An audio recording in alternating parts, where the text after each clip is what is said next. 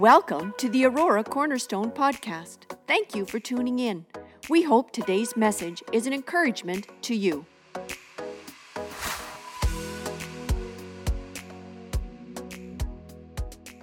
Second Kings chapter three. I'm going to read a little portion of it in just a moment. And normally, I'm going to, I'm going to hazard a guess you probably won't ever hear this. If you haven't already, you won't hear it again on Thanksgiving. But it is a Thanksgiving message. And first time I've ever preached this Thanksgiving. Let me tell you the story. The story of Second Kings chapter three. It's a very interesting story. Three kings. Three kings. And no, they aren't the we three kings of Orient are. They are King Jehoshaphat. Everybody say King Jehoshaphat. King Jehoshaphat. Second king is King Jehoram. And I have no idea what the third king's name is. It's just called the Edomite king. Say the Edomite king. Okay, now this is important. Three kings. Jehoshaphat is the king of Judah. Twelve tribes of Israel had split at the time of, of David's grandchildren, King David's grandchildren. They split the tribes. And Judah was the only godly tribe of the crew. There was Judah and there was Israel. Even though Israel, and we know of Israel today, and it's one nation, but at the time it was two tribes. Judah was King Jehoshaphat. It was the only, he was the godly king in the in the three. The other two are not godly kings. The other two have no revere towards Jehovah God. So King Jehoshaphat, he's the king of Judah. Then there is King Jehoram, and he's the king of Israel, the ten tribes of Israel. He has no interest in God. He's fallen away from God. And then we don't know what the next king's name is. It's just the king of Edom. That's what he's called. So these three kings, they're marching off to battle. So here you have a picture. Picture with me. Three kings side by side on their white horses. They're marching to battle. The armies with them. Three armies joined for the effort of the battle. Jehoshaphat, of course, being the only God-fearing king of the bunch, is really second-guessing why he's doing this. He had, you know, he wants to keep good diplomatic relations with his two neighbors, the Israeli and the Edomites. He uh, felt that it would be important to strengthen the ally strength, but he's really wondering why he's doing this, and you're going to see more of this as we get into the story. So here the three of them are marching off to battle. Now the reason of the battle is about Jehoram. He's the king of Israel, an ungodly king. What had happened is uh, nation of Moab had been paying tribute. It had been a treaty set up years prior. And so Moab was paying a very substantial tribute to Israel, and overnight they decided to stop paying tribute to them. And diplomatic efforts failed, and so the Israeli king declared war. But he began to look at his own army and think he, he might not win this war. So he reached out to his allies, one to the one side, one to the other side, Judah and Edomites. It serves all our purpose if we win this battle. And they agreed. Thus the three kings and their armies marching to Moab to wipe the earth with them. That's the battle. Now, what begins to take place, and I put some pictures up here. There's a picture of Petra. The plan here was, was they were going to circle wide east into the desert, and they would attack the Moabites at Kir Hareseth, with Israel to the west. Moab would never expect assault from the east, the desert. Now, if you just pause frame, some of you have lived to remember the Desert Storm with uh, Kuwait. Remember that? Iraq. Remember the, uh, the coalition came in, instead of coming in by sea, which the enemy was prepared, they came in by, remember, the desert. And that's how they won the battle. Very same strategy. The strategy is not new. Very same strategy. So they would come in on the back end, which was the desert end. They would surprise them because who comes in by the desert? They would come in by the desert end, and they would fight from the desert side. That was the strategy. Three armies. Plan would, they would carry, they figured they'd get through the desert in three days. They would carry enough water to get to the border of Moab. And there are oases, there are places in the land of Moab. They would replenish the supply of water for their horses, their own water canteens, and then they would attack. This is where the plan collapsed. They hadn't counted, so they went into this plan. They started circling around. They were going three days, they'd gone through the desert, and they're entering the land of Moab. They're coming to the border, only to discover the land of Moab had been in an extended drought. There was no water for their horses. There was no water for their army. There's no water. Now, it's at this point, Jehoshaphat is thinking, if the king of Israel had just sent a reconnaissance in, he would have known. Maybe the reason they weren't paying tribute was because they couldn't. They're in a drought. But oh no, he never did that. So they are in a predicament. Are you tracking with me? They are in a deep predicament, these three kings, on the precipice of a battle, and they have no water. And they've been without water. What are they to do?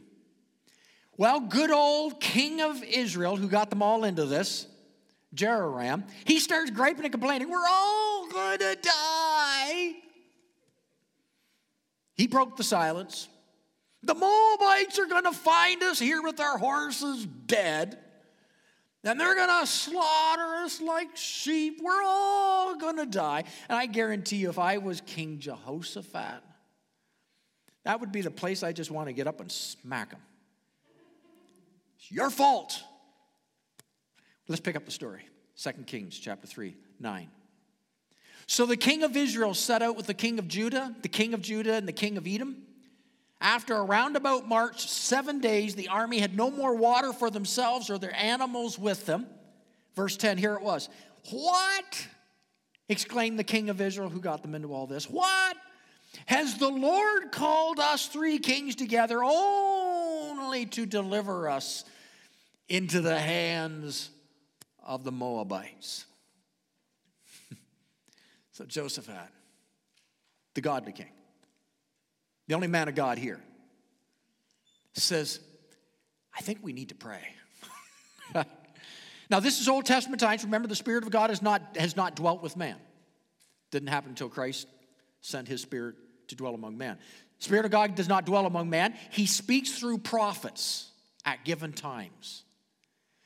So King Jehoshaphat looked to Jehoram and said, is there not a prophet that we can talk to about this? We need to talk to God. This is a bad situation. No doubt wishing he did this at the first, but he didn't. Is there no man of God we can talk to? That was the question he asked the Israeli king. We picked that up, verse eleven. Jehoshaphat asked, is there no prophet of the Lord here through whom we may inquire of the Lord? An officer of the king of Israel answered, Elisha, son of Shaphat, is here. He used to pour water on the hands of Elijah. Now, here's the thing. Jehoshaphat is shocked. He's shocked that the king of Israel didn't even know Elisha was among them. How could you not know the great prophet Elisha? I mean, Elisha's my guy. If you know me, you know Elisha's my guy. Elisha's been marching with us. He's part of this group back here. And you don't even know this, this, this famous prophet from Tisba is among your own followers. That's how far out of God the king of Israel was. Nevertheless, the beautiful, bald-headed prophet with fire in his eyes was brought up and he stood among them. And this is what he had to say. Verse sixteen, let's pick it up. This is what the Lord says, coming from the prophet. I will fill this valley with pools of water. For this is what the Lord says, you will see neither rain, wind, nor rain. Yet this valley will be filled with water, and you, your cattle, and your other animals will drink. This is an easy thing in the eyes of the Lord. He will deliver Moab into your hands. You will overthrow every fortified city and every major town. You will cut down every good tree, stop up all the springs, and ruin every good field with stones. Now, when I read through that, I thought, I don't know, that's good. But then I began to, I wonder what other versions said. I was reading it from the New International Version. New International Version, the very first verse. Can we go back to the first verse? The first verse, this is what the Lord says, I will fill this valley with pools of water. But I came across another version. I went back into the original Greek, and the original Greek said for what he actually said. It wasn't exactly like that. I went to the complete Jewish Bible. Here's how it translates. He said, Adonai says, to dig until this valley is full of ditches. Holman Christian Standard Bible says it this way. Dig ditch after ditch in this valley. Ditches. That's the answer to the problem. Ditches. Ditches for water. In the middle of a desert, at a time of drought. Ditches, you say. Okay. Now, let me just pause here. Let me just pause. I'm going to come back to the story in a moment. Here we are, Thanksgiving weekend. Thanksgiving weekend here in Canada is celebrated a number of weeks, over a month beyond before Thanksgiving in the U S Thanksgiving, a lot of our traditions here in Canada, Thanksgiving is the Thanksgiving of farmers. I don't even know if we have one farmer. I mean, active farmer. I don't mean if you have a cat and a dog. I mean, active farmers in our midst. I don't think we have any active farmers here. And I don't know if we have any active farmers watching online. We may. But Thanksgiving is where farmers have are celebrating because normally around this time, we have brought in our crops. And we have food and provision for one more year. And so we pause and we give God thanks. Now, the reason I make mention of that is because, again, probably no farmers in our midst. So we don't have the privilege of farmers that have brought in their crops. Their barns are full, their silos are full, their grain bins are full, and they thank God. Thank you, Lord. I know that you've granted provisions for another year. Because we have given thanks. We, on Thanksgiving, and many of you have given thanks. I was listening to Life one hundred point three the other day, and the breakfast guys, and the two of them were going back and forth, and they were calling on each other to give thanks for something. What are you giving thanks? And they began to go back and forth, rallying, giving thanks for different things. But today, October, what is it, the tenth today? two thousand twenty-one, having endured over, what, maybe now eighteen months of the craziest time that probably any of us, unless you went through the war, and I would say that's probably even crazier. If you didn't go through the war, then probably this has been the craziest time for us. And although we may say thank you with our mouth, and by the way, Pascal, great package. Wasn't that a great package this morning? Thank you, Lord. Wasn't that a great package? Um, yes. Thank you. Thank you, team, of, of worshiping and leading us in worship. Thank you. There's thank you. Hey, we're just a thankful bunch this morning, aren't we? But how many times on a day like this, often our Thanksgiving is a platitude? Because if you really want to know the truth, we got a lot of grievances going on inside. And it's that that I want to make mention of. Because there are those who are here who, when you look back over this year, unlike the farmer, you look back over this year and you lost your job, or you're about to lose your job. There are those here who you look back over this last year and sickness has plagued you or your loved one. There are those here who've looked back over this last year and you've never been more lonely than in this last year. There are those who, although would give platitudes of thanksgiving, you look back over this last year and you have been unable to meet your financial obligations. And if not that, you certainly have come nowhere near your financial goals. There are those here who have lost your loved ones. Either you lost your loved ones through death or you lost your loved ones through strife in your family, and it's like they're gone. It's been a year of unprecedented division and fear and anger in this nation. Perhaps you're disappointed. This is a year of disappointment. You're disappointed in your government. You're disappointed in the leadership. You're disappointed in your faith community.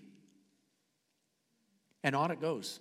When you're sitting here today on October the tenth, twenty twenty-one, you're looking back, you give thanks, but in your heart, if the truth be told, there's a lot of stuff going on that you're not thankful for. So here we find ourselves on Thanksgiving weekend saying thanks. And I'm going to suggest this morning, the Spirit of the living God is saying, you need to dig some ditches. You need to dig ditches. I said to Lori this week, do we have a, I know I had one of those, you know, shovels they, you know, for digging when you ground break something and you dig, you know, it's all for pictures and stuff. But we don't have it somewhere we got. It's not with us anymore. And we had our old shovel, and so I chose not to bring our old shovel in. It's all rusty. But I thought about bringing a shovel in because um, that's what I believe the Spirit is saying this Thanksgiving. And my title is called Dig In. And it's a tongue tongue on play because it's like when I, when we get the turkey, I'm going to dig in. But God is calling us to dig in. Start digging. Start digging. Let's go back to the story. It made no sense. In the story, the man of God came forward and had a word from the Lord, and it was this: you need to start digging ditches in the desert. And so, dig ditches they did. They got their shovels out, and it would have been something. These army guys start just digging ditches. And they began to dig ditches. Under the brutal Middle East sun, began to dig ditches. In the hard-baked ground, digging ditches. Everybody dig ditches. Everybody start digging ditches. That was the command. Start digging ditches. And so, and they're like dying of thirst. And it's like, we're dying of thirst. You're calling us in the midday sun to dig ditches. And Jehoshaphat says, dig more ditches. And so they dig a few ditches. We're too tired. We're exhausted. We're going to give up all the last energy we have. We still have to fight a battle. Our horses are dying. And Jehoshaphat saying, keep digging ditches. Dig more. Dig more. Remember the command? Fill the valley with ditches. Everybody on the shovel. Dig. Keep digging. Past noon, keep digging. The end of the day, keep digging until dark. Keep digging ditches. Don't think for a second there wouldn't have been some serious pushback. As a leader, you understand pushback. And there would have been pushback to say, we're, we're not digging another ditch. And I'm sure the kings and their commanders were going and says, yes, you will keep digging. You will keep digging ditches. And there was every excuse under the sun to not dig more ditches. So dug ditches they had. They, they excavated the entire valley. And the sun dropped. Evening came. They were thankful. They rolled out their beds. They fell. And they went to sleep. They went to sleep. That night, a rainstorm hit the upper highlands. Nowhere near them. It came down so violently, the rainstorm, it rushed into the rivers. It poured past the rivers, and it flowed. And where they were sleeping, the water went by Petra. We saw it earlier, and Petra is filled with red rock. It turned red, pinkish, as it went through. Flooded all the rivers, overflowed the rivers, and continued to flow down into the valley.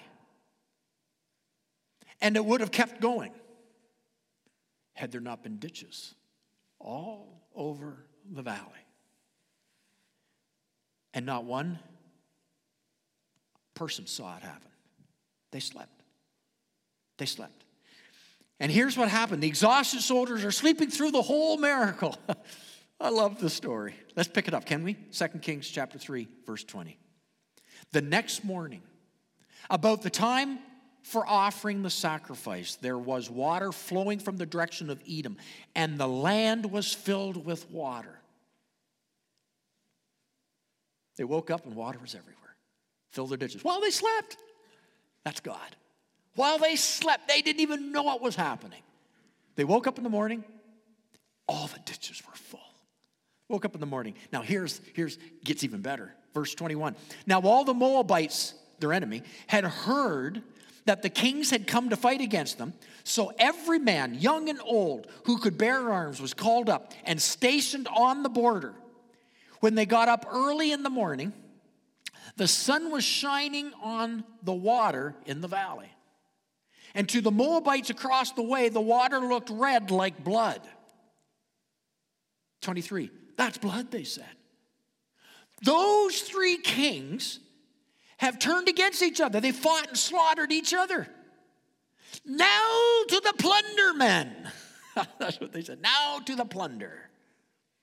And foolishly, the Moabites slapping and high-fiving each other on the back, laid down their weapons. I mean, you don't need your weapons when you strip dead bodies. Laid down their weapons and marched on into the valley where they thought there was blood. Unafraid. twenty-four. But when the Moabites came to the camp of Israel, the Israelites rose up and fought them until they fled. And the Israelites invaded the land and slaughtered the Moabites. They destroyed the towns, and each man threw a stone on every good field until it was covered. What a day of victory. I got some points. Got some points. Number one, the inaccurate perception from what you see. The inaccurate perception of what you see. The Moabites assumed that red meant blood, and that must mean a lot of dead people. And that all they had to do was pick through the spoils. And this inaccurate perception cost them their lives. It cost them their lives. Likewise, I'm going to suggest when you see red, you do well to wait when you see red. You do well to slow it down. We do not live by sights. I do not live by what I see with my eyes. We were praying with the team here today before we went into the service. We were praying and we said, let's not live by what we see. We live by what we believe. We may not see those things yet. And we had three testimonies this morning, and some of you wish you that was your story. Well, it can be. Don't live by what you're looking at. Don't live by what I, I got today. Live by what God is speaking about my tomorrows. I live by faith, not by sight. That was, that's what distinguishes me from people around, because I live according to the word of the Lord. I don't live according to the word of mankind. And so I might see this, but I don't live according to that. And too many times, by what I see with my eyes and what I'm hearing with my ears, I am inaccurate, because God is doing something else.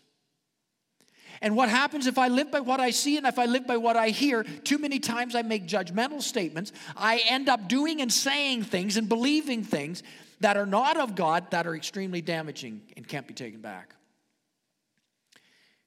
You know, we do well even regarding the day that we live in with regard to discrimination. Don't live by what you simply see and hear. We need to now be more than anything as children of God, people of love, people of mercy, and people of grace. When there's situations around us and we don't understand them and we're angry and they make us angry, people make us angry, we start to see red. That's the time you go before the Lord and wait on him. You better not act on it. Don't act on it. We're living in a time where there's more division and anger and anxiety over vaccines and those not vaccinated. And we start to look at those things and start to call judgments down. And it's not your job. It's not my job. I'm to love them. I'm to love them. I'm to demonstrate grace on them. Not to stand in the seat of judgment and to try to push something through. That's not my place. I will care for them. God's the judge. He'll look after that. I will love them. I'll care for them. I will reach out to them. I'll demonstrate mercy. The Lord was showing me a few weeks ago, and he showed in my own heart. He says, you've got contempt. And I said, I don't have contempt. He says, you got contempt. I said, I don't. You know, he wins. And so I looked up contempt. Contempt. The feeling that something is beneath your consideration, deserving your scorn. In other words, something that, and, and, and I felt it was righteous. You know, I can't, I'll, it'll be mistaken that I'm approving of them if I do this. And the Lord says, no, that's contempt. You're showing scorn, and they don't deserve your scorn. You love them. You love them. But I don't agree with them. You love them. You come around and you love, you demonstrate in everything you are, love them.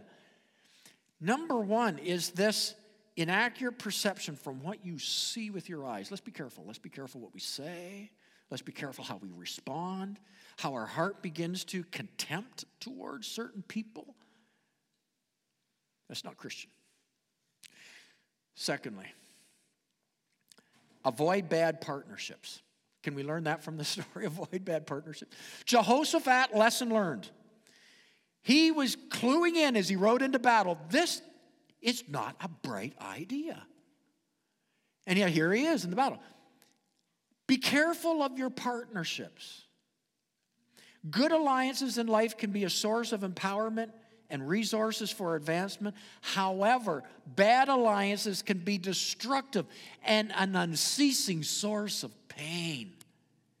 Partners with va- vastly different values and visions, with bad morals, whose work ethics are at odds against your work ethics, make for a life of drought for you. Be careful of your partnerships. Be careful of that. Ungodly partnerships can dry up the water in your life faster than anything else. Beware of your close, close ties. So I just want to speak to young people. I want to speak to children here today and online. Young people, beware of dating relationships. Beware of those relationships. Don't consider dating unless that person, as a child of God, is a seriously is a serious candidate for marriage and will complement you in your faith. Don't date them. Don't date them. They can be friends. But beware of those partnerships that you enter into alliances with, because they will suck life out of you. Beware of partnerships in business. Beware of partnerships and friendships. Sometimes we end up having partners because they're the life of the party. In school, or sometimes even in our workplace, we want to be around. That person's going somewhere, so we want to be close to them. And so we make compromises in our relationship to become a partner, to become close to them. Beware, beware, beware, beware. Jehoshaphat knew better. He sinned in this. He should not have been going off to a, a battle that was not his to fight. This was not something that God had asked him and told him to do. Beware of those relationships. I put a sentence up here. It's this. Be slow to link your destiny in the desert with another destiny uncommitted to the same God you serve. Be slow to link your destiny in the desert with another destiny uncommitted to the same God you serve. You'll grieve over it. Number three, reach out for grace. Jehoshaphat in this story made a series of bad decisions. Would you agree? I mean, he allied himself with Jehoram and the king of Edom. He marched into a desert with not enough water. He entered into unfamiliar territory without first gathering reconnaissance and intelligence that would have revealed there was a drought there. All these added up to, every one of them could have added up to a deadly mistake for him and his army. Yet, when he was up against the wall, what did he do? He turned to God. When he was up against the wall, they were of no water. There was no hope. They were in the middle of a desert. There was no way they were going to win this battle. And there he cries out to God, God, I need you. Lord, I need you. Made a comment here. I put it up here in PowerPoint for you. If God will redeem us from the pit of deliberate, intentional wickedness, how much more will he rescue us from the pit of stupidity? If he will rescue us from the pit of deliberate, intentional wickedness, he saved my soul. That's what happened. then how much more can you trust him when you just do something plain out stupid? Just stupid. He's still here. He is still present. He still says, I haven't left you or forsaken you. You are not alone. It's called mercy. It's called grace.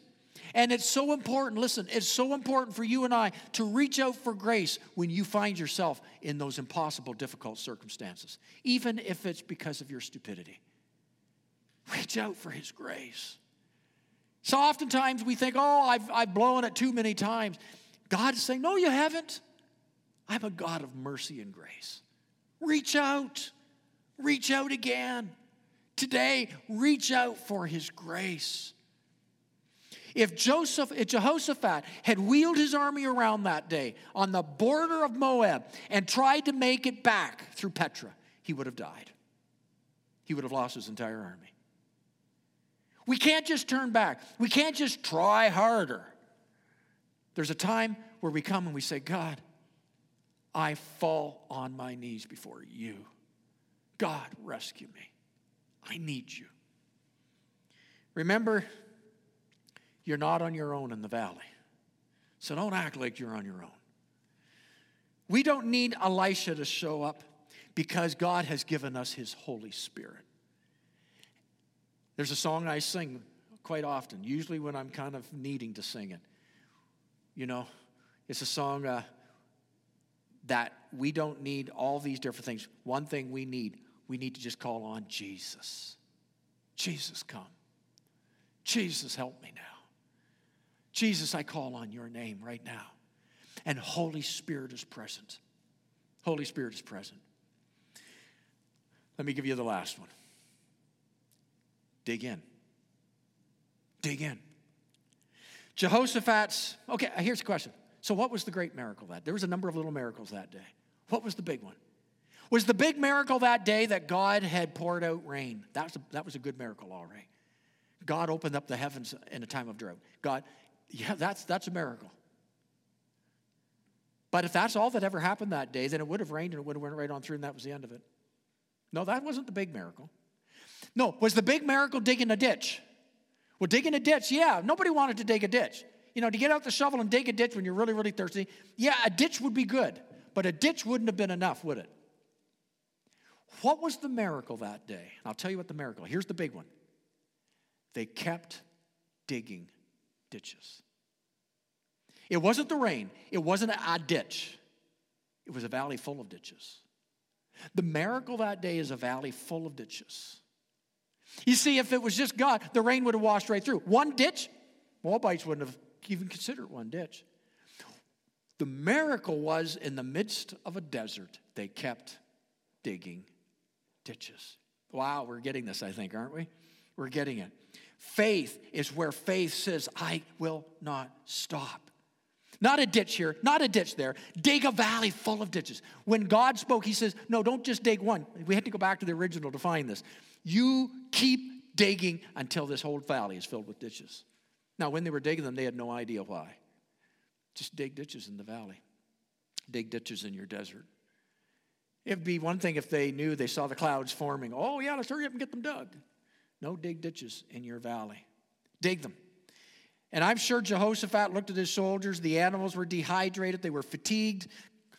Sky was cloudless. In the middle of dry season, desert, raging thirst. Faith, only faith will dig ditches when you can't see what's about to happen. If in the driest valley of your life, God says dig, then dig. And I'm going to say keep digging. Here's where we make the mistake. We quit digging. Oh, beloved, many of you have quit digging. You've quit digging your ditches. And the Lord is saying this Thanksgiving, pick up that shovel again and start digging. Can we show that last slide? Start digging. Don't you like those boots? Start digging. Get the shovel. Start digging again. You let the shovel drop. Pick it up. Start digging more ditches. You say, well, there's no point. There's nothing happening. Fine. There's no point here either. But if God has spoken to your heart, if there's something stirring in your heart, then you pick up that shovel and you start digging your ditch. Dig in your desert. dig and keep on digging. If God says to give, last week we talked about giving. We talked about giving. If God says to give, you say, I can't give. I don't have anything to give. I'm all dried up. Might I suggest if God says to give, then give big. Give big. Don't wait for a million bucks to drop into your pocket before you pick up that shovel and start digging. Dig. Dig the ditches. Dig in your desert. A master plan is a valley full of ditches. If you don't love your husband anymore, then get busy filling the valley with ditches. Tell him you love him ten times a day. Call him at work.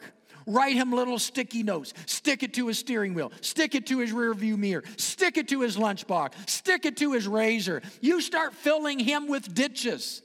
Tell him he's wonderful. Tell him he's handsome. Tell him he's smart. Brag on him. Kiss on him. Build him up. Dig the ditches. And watch in a few years, God's going to fill that ditch. You hear me?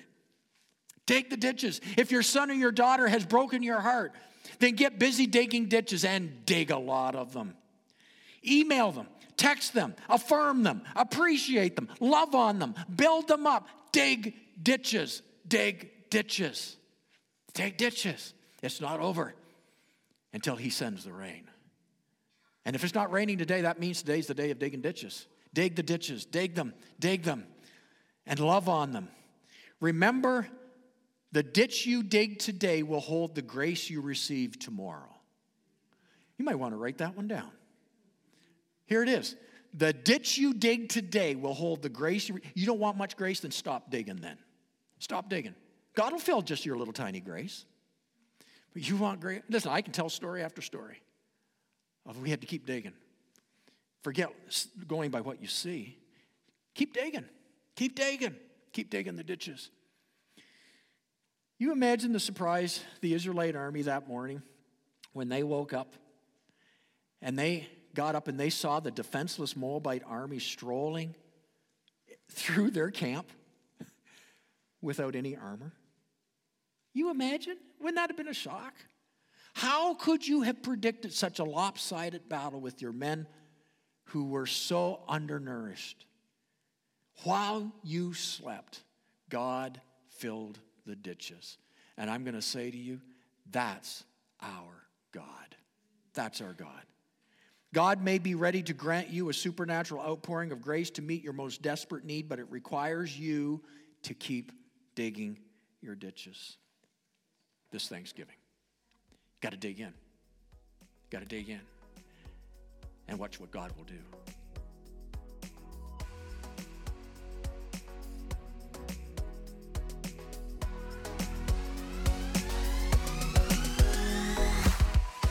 Thanks for listening to the Aurora Cornerstone Podcast. Remember to subscribe. For more information about our church and our ministries, visit aurora cornerstone dot c a.